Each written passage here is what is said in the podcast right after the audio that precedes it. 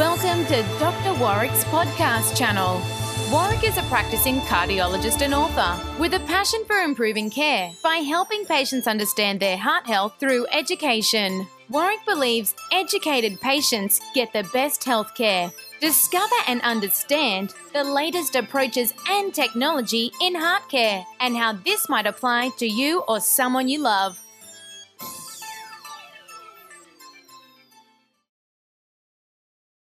Hi, my name is Dr. Warwick Bishop, and I'd like to welcome you to my podcast and videocast station.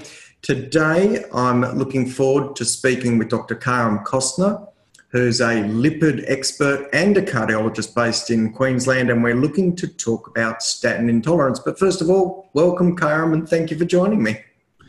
Thank you, Warwick. Very good to speak to you, and thank you for inviting me to be part of this. Look, statin intolerance is something that I come across every day in my practice. I seem to um, be hearing concerns, things on social media, patients report aches and pains and symptoms. It seems to really be a conundrum. So, um, just to help me and help those listening, how would you define statin intolerance, Karam? Warwick, I perfectly agree with you. Statin intolerance is, re- is real. And we often talk about it, and many of our patients are concerned about it. But we'll get to the inc- incidents in a, in a second. The definition is simple it's the inability to take at least, to have tried at least two different statins and to tolerate them due to clinical side effects. That's my definition. People like you and I have been part of many panels where we come up with complicated definitions of statin intolerance but the simple definition is the inability to be able to take statins due to clinical side effects. So, when we think about those side effects, Karam, there's a number of things that immediately spring to mind. And in fact, I had a patient today who was describing muscle problems. So, we'll talk about muscle problems. I've also had patients report problems with memory.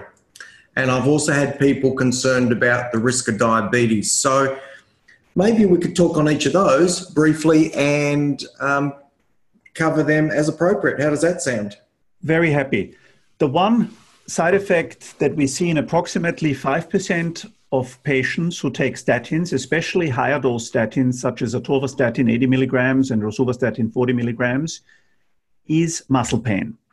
Now, the first and important thing to remember is that musculoskeletal pains are very common. We all have them.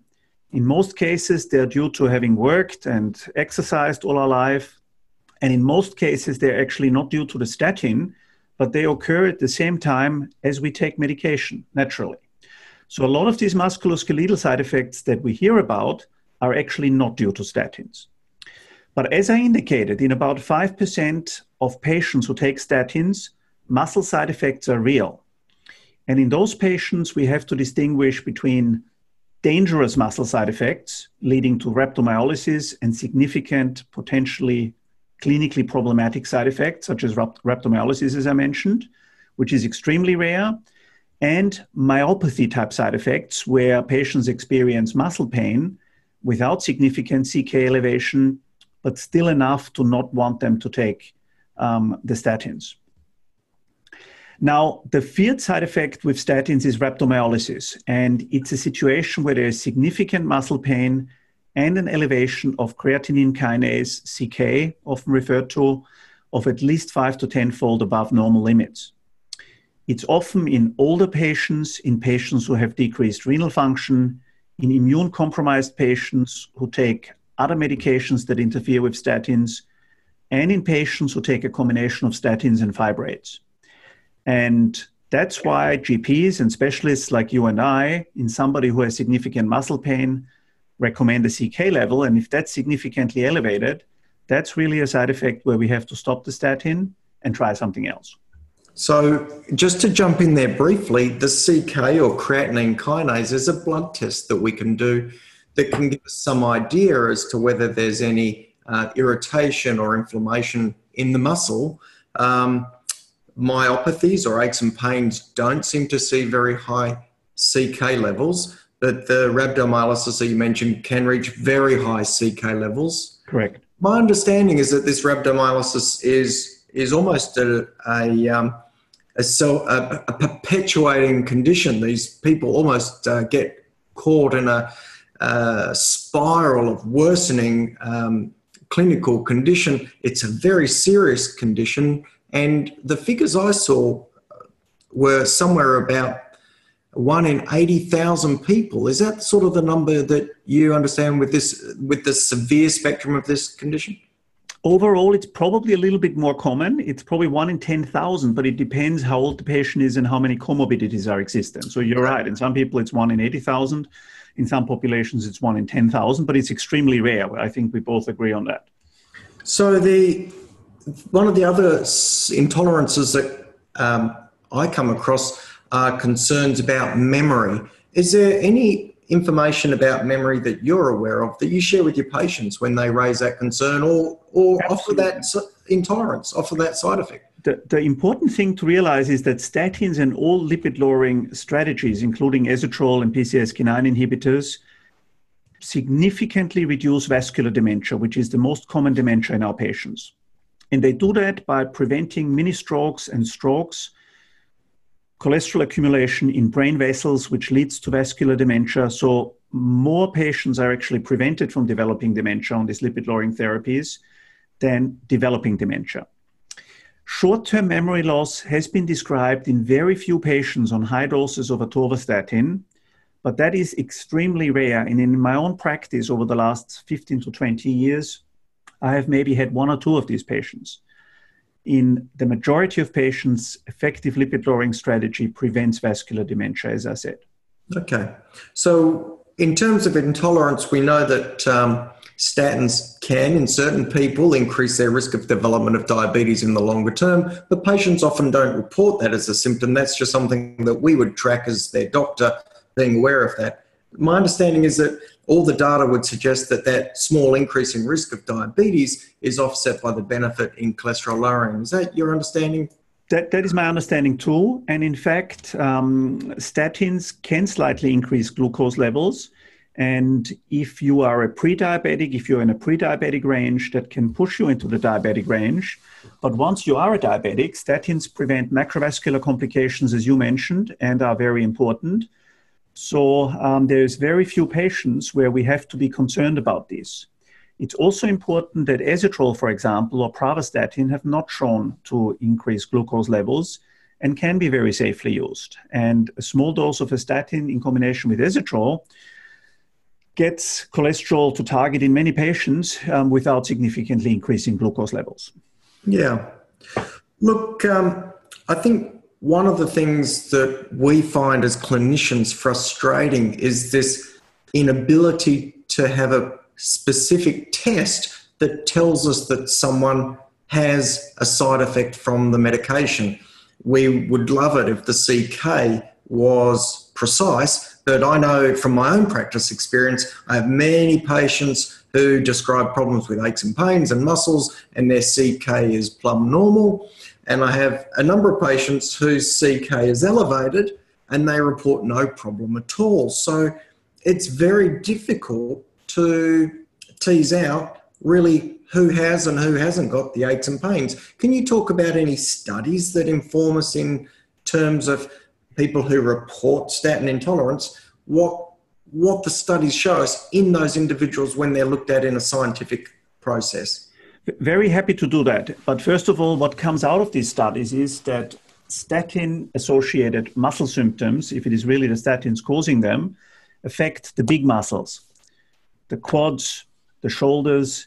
It's often symmetrical and it's a significant pain, similar to the pain that you experience if you exercise too much.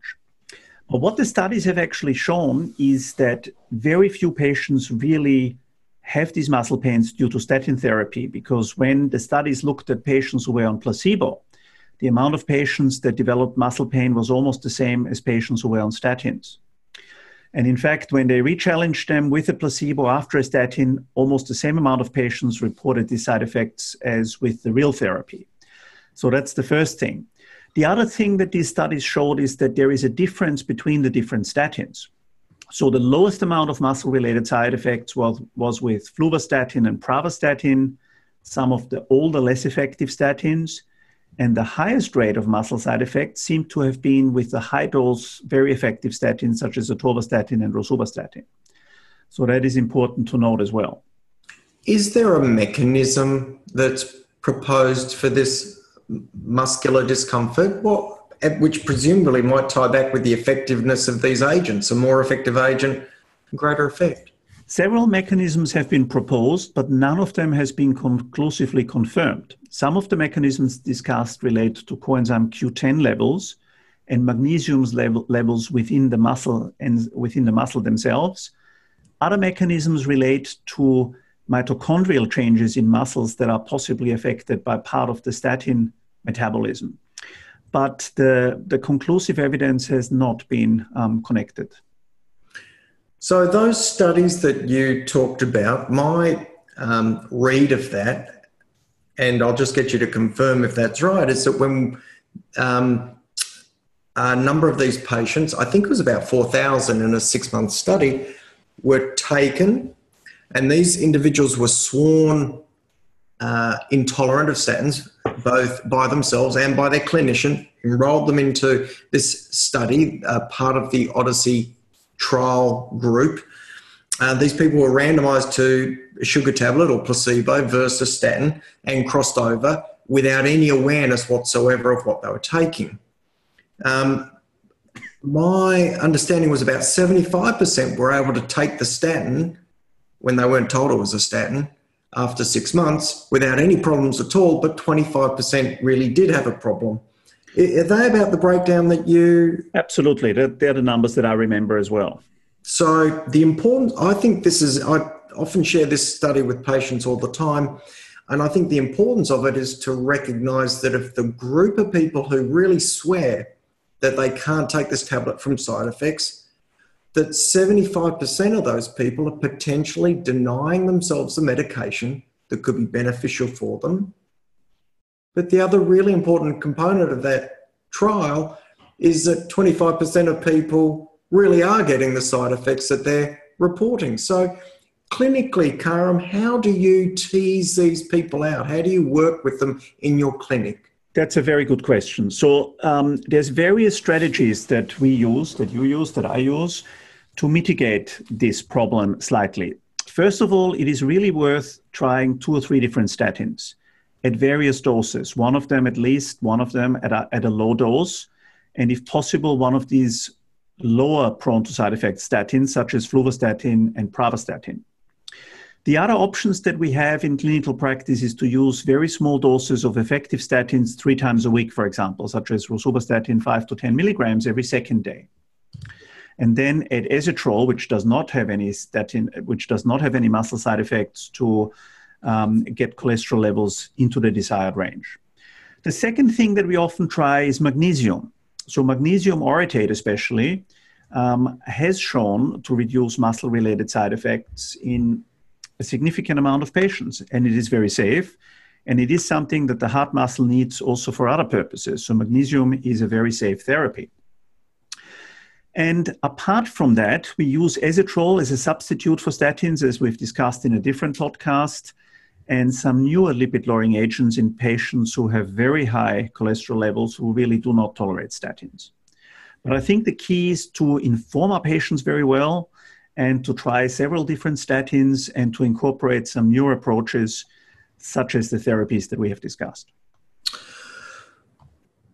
Do you, you, mentioned coenzyme Q10 within the muscle previously? Do you ever recommend supplementation with coenzyme Q10? I do, not in many patients, but in patients who do not respond to magnesium, I sometimes try coenzyme Q10. And again, some of them will respond and others won't. But I have to mention that there is no conclusive evidence from big randomized controlled trials that Q10, that Q10 really works very well. But we do have some smaller studies that seem to indicate this and it would fit into one of those mechanisms. And again, it's a very safe therapy that does not have any side effects. What would be your personal experience using it? It, it, it is probably the same as magnesium. You know, I find that as many people respond to coenzyme Q10 as respond to magnesium. But magnesium is significantly cheaper, and as I mentioned, is is a therapy that's good for the heart anyway, independent of reducing muscle pains. You mentioned magnesium in the orotate form. Is that what's the specific um, reason for that? Is there? A yeah, there's several different magnesium preparations available. The one that I personally find most useful is magnesium orotate, which is a different salt that magnesium binds to, and I use the dose of 800 to 1200 milligrams a day usually. Okay. So, is there anything that you'd like to mention about statin intolerance before we wrap up? We've, I think, we've covered this uh, complex uh, topic pretty thoroughly. Is there anything you'd like to leave as a passing remark? Yes, I would like to summarize by saying that real statin intolerance is rare. Most of these symptoms are related to musculoskeletal problems and people using their muscles and joints their life long and having some symptoms, obviously. The one feared complication is rhabdomyolysis, which is significant muscle pain and a significant elevation of creatinine kinase. And the last thing I'd like to mention is that it's important to try different statins at different doses and other lipid lowering um, therapies in people who have a real statin intolerance. Um, Karam, not only was that a great summary, but it was a great opportunity to speak with you about statin intolerance. I'm going to wrap it up there. I hope that uh, those listening have learned a bit like I have as well today. Um, if you have any queries or questions, please drop me a note at members at drwarwickbishop.online. I do thank you for joining me. If you've enjoyed this podcast, please share it or leave us a message. If you've got any ideas for future podcasts, again, drop us a note and let us know. Till next time, I wish you the very best and please don't die from a heart attack. Goodbye. You have been listening to another podcast from Dr. Warwick.